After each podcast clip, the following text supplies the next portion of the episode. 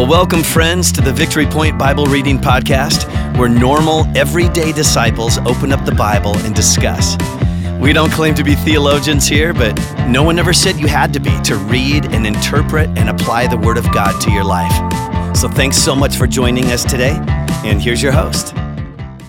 Hello, listeners and friends. It is September 8, Friday and this is the Victory Point Bible Reading Podcast. I'm here with Jay DePoy, and this has been our one thing week where we're just simply reading the passage and sharing one thing. And, you know, Jay's a preacher, so it's really hard to sum up one thing. And, and, and yet, yeah, I'm a DePoy as well. You've not met the DePoy family, but we're not quiet or bashful or. You come from a, a line of long line orators, of talkers, talkers.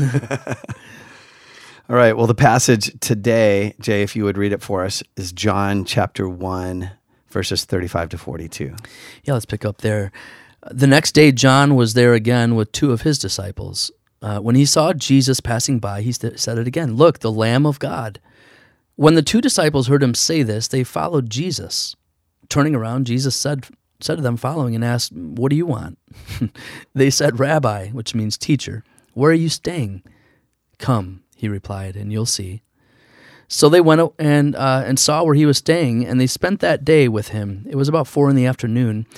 Andrew, Simon Peter's brother, was one of the two who had heard uh, what John had said and who had followed Jesus. So the first thing Andrew did was to find his brother Simon and tell him, "We found the Messiah, that is the Christ." And he brought him to Jesus. Jesus looked at him and said, "You are Simon, son of John. You will be called Cephas." Which, when translated, means Peter or mm. rock. Mm-hmm. I love the words, What do you want? And come and see. Mm. Jesus genuinely wanted to know what they wanted. You know, I mean, it, it could be heard through, you know, different ears. One's, What do you want? Why are you following me? Or, What is it that you want? Mm. I believe that that's probably more of his intent. What are you searching for? What are you searching for? Yeah. What What does your heart want? Why are you following after me? Teacher, we want to see where you're staying. And then he says, Come, come and see. So I, I love the invitational nature of Jesus. Right. That A, he genuinely wants to know what we want, what the cries of our heart is, whether it's super spiritual or not.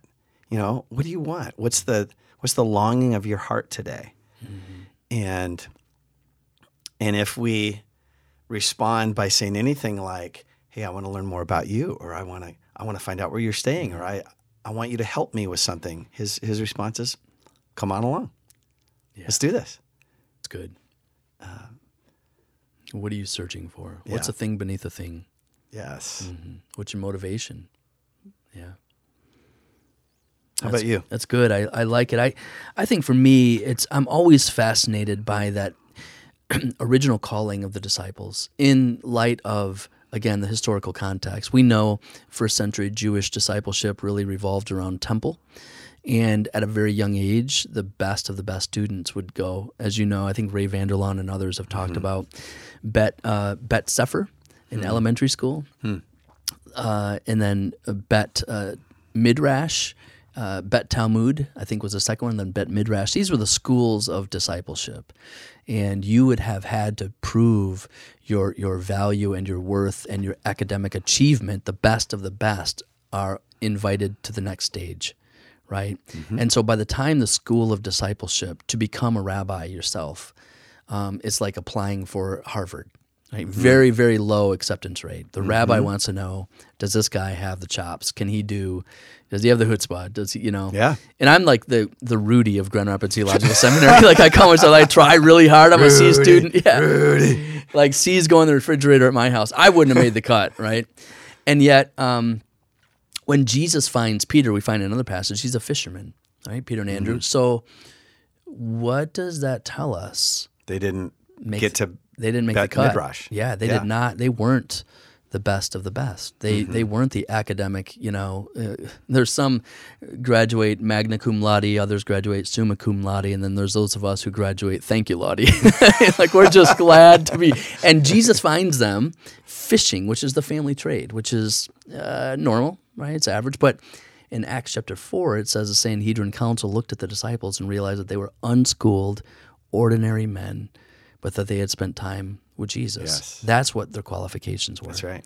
Yep. So all my one thing is that Jesus invites the B team, right? The Mm-hmm. JV squad, the not good enoughs, the the Rudies, who who just really want a place at the table, but often weren't good enough. Yep. If you ever feel that way, the good news is there's room at the table, and Jesus Mm-hmm. says, "Come, follow me." Yeah. I love it. Jay, say a prayer for us as we conclude this week. Jesus, I pray you'll be for us um, enough, enough that we'll be so satisfied that we won't look anywhere else. The thing beneath the thing for us is a thirst that you meet with living water. For those of us who are hungry, you're the bread of life. For those of us who are exhausted, uh, you said to take my yoke upon you as uh, those who are weary. Um, we just find rest in you. For those who are searching for hope, I pray that you'll reveal yourself as the resurrected King of mercy and uh, that our hope will land there. That this week will have been one in which we leaned in to know you, discover you, uh, and trust you more fully. That as we approach the text, we look for one thing that you're saying to us today that your word is alive and living and active and breathing. And we apply this to our life. Uh, for your glory, Jesus, may we disappear, that you may be magnified, that you may be glorified, that we we decrease, that you may increase. We pray that we echo the words of John, the voice crying out, Jesus, we love you. In your name, amen. Amen. Well, thank you for joining us today for the Victory Point Bible Reading Podcast. We hope that today's conversation was helpful for you and encourages you in your daily walk with God. If you have any questions or thoughts to share with us, please email us at info at victorypoint.org. We would love to hear from you.